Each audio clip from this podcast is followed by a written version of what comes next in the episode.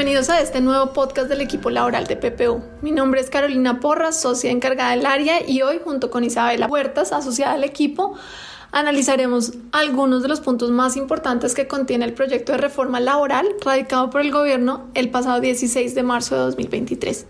Este proyecto deberá surtir todo el trámite legislativo ante el Congreso para su posterior sanción presidencial que el gobierno espera se logre en lo que queda del año. El proyecto de reforma modifica varios aspectos importantes del régimen laboral vigente que analizaremos a lo largo de este podcast. En primer lugar, podemos encontrarlo relacionado con las formas de contratación laboral y la terminación de los contratos de trabajo.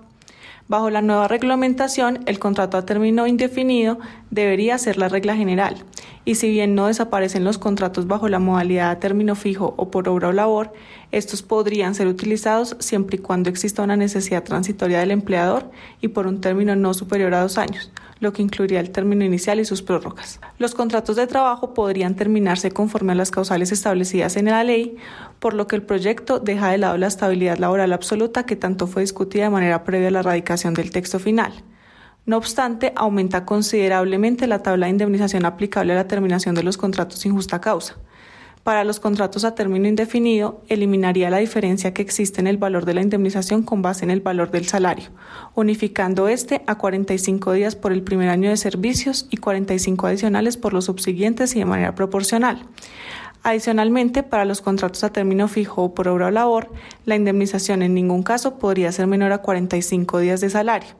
Solo para dar un ejemplo, para una persona que tiene 10 años de antigüedad y está vinculada por medio de un contrato a término indefinido, la indemnización aumentaría aproximadamente en un 114% a lo que la ley hoy en día establece.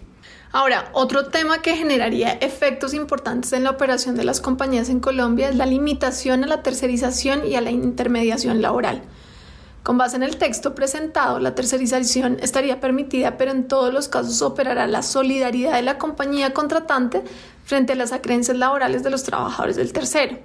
Adicionalmente, deben existir siempre condiciones salariales, prestacionales e inclusive convencionales iguales entre los trabajadores directos y trabajadores del contratista. Por último, quien actúe como proveedor de este tipo de servicios deberá demostrar una organización empresarial independiente y especialidad en el servicio que presta. En lo que tiene que ver con la intermediación, esta estará prohibida para labores permanentes de la compañía y en caso de que la necesidad frente a los servicios tercerizados se mantenga por un término mayor al permitido, la ley aclara que no se podrá obtener el servicio por medio de una ST diferente. Como en el caso anterior, los trabajadores en misión deberán tener las mismas condiciones laborales de los trabajadores directos de la empresa usuaria. Para el caso de los contratos de prestación de servicios con personas naturales, estos serían prohibidos para las actividades permanentes y subordinadas. Lo más novedoso en este aspecto es que ante la declaratoria del contrato de trabajo entre el contratista y la compañía contratante, será aplicable la indemnización moratoria, la cual se causará desde la fecha en que es declarado judicialmente el incumplimiento del empleador y que corresponderá a un día de salario por cada día de retardo indefinidamente. Este último, pues la reforma también modificaría el aspecto de la indemnización moratoria, como lo explicará a continuación Isabela. Así es, actualmente la indemnización moratoria está limitada a 24 meses desde el momento del incumplimiento. Posteriormente se cobran intereses moratorios. Con la reforma, la causación de esta indemnización no tendría un límite temporal y se causaría el día de salario por cada día de retardo hasta el pago efectivo de la obligación incumplida. Ahora bien, otro tema que ha dado mucho de qué hablar es lo que tiene que ver con el contrato de aprendizaje. La reforma establece que estas vinculaciones se regirían por el Código Sustantivo del Trabajo y se manejarían como contratos laborales especiales a término fijo. La remuneración que aplicaría sería siempre de un salario mínimo y los aprendices además serían titulares de todas las acreencias laborales, incluyendo los aportes al subsistema de pensiones. Además, podrían ser beneficiarios de beneficios convencionales. Así, el aumento de los costos para dar cumplimiento a la cuota cena sería exponencial, lo que podría generar que muchas más compañías busquen monetizar esta obligación. Otro aspecto que generaría costos adicionales para las compañías será lo relacionado con el aumento del porcentaje de los recargos por trabajo dominical o festivo, que aumentaría del 75% al 100%, y la ampliación de la jornada de trabajo nocturna, que pasaría a iniciar a las 9 de la noche para comenzar a las 6 de la tarde. Sumado a lo anterior, la reforma establece licencias adicionales que deberá garantizar el empleador a sus colaboradores. Estas son, primero, la licencia de paternidad, que llegaría hasta 12 semanas en el 2025. Esta licencia estaría pagada por el empleador y recobrada a la entidad promotora de salud al que esté afiliado el trabajador.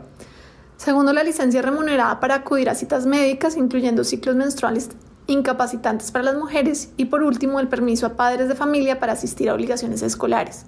Nos parece relevante y poco comentado el hecho de que la prescripción general de derechos laborales aumentaría de 3 a 5 años, sumado a que cuando se trata de derechos que surgen de una relación de trabajo, la prescripción comenzaría a contar desde la terminación de esta, por lo que los términos que los trabajadores tendrán para reclamar cualquier tipo de derecho o presentar inconformidades aumenta considerablemente.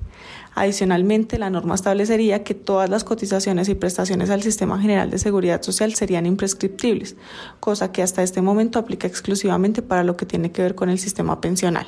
Esto generaría entonces aumento de la congestión judicial e incentivos para dilatar la acción judicial, pues operaría en conjunto con la nueva norma de la indemnización moratoria ya comentada.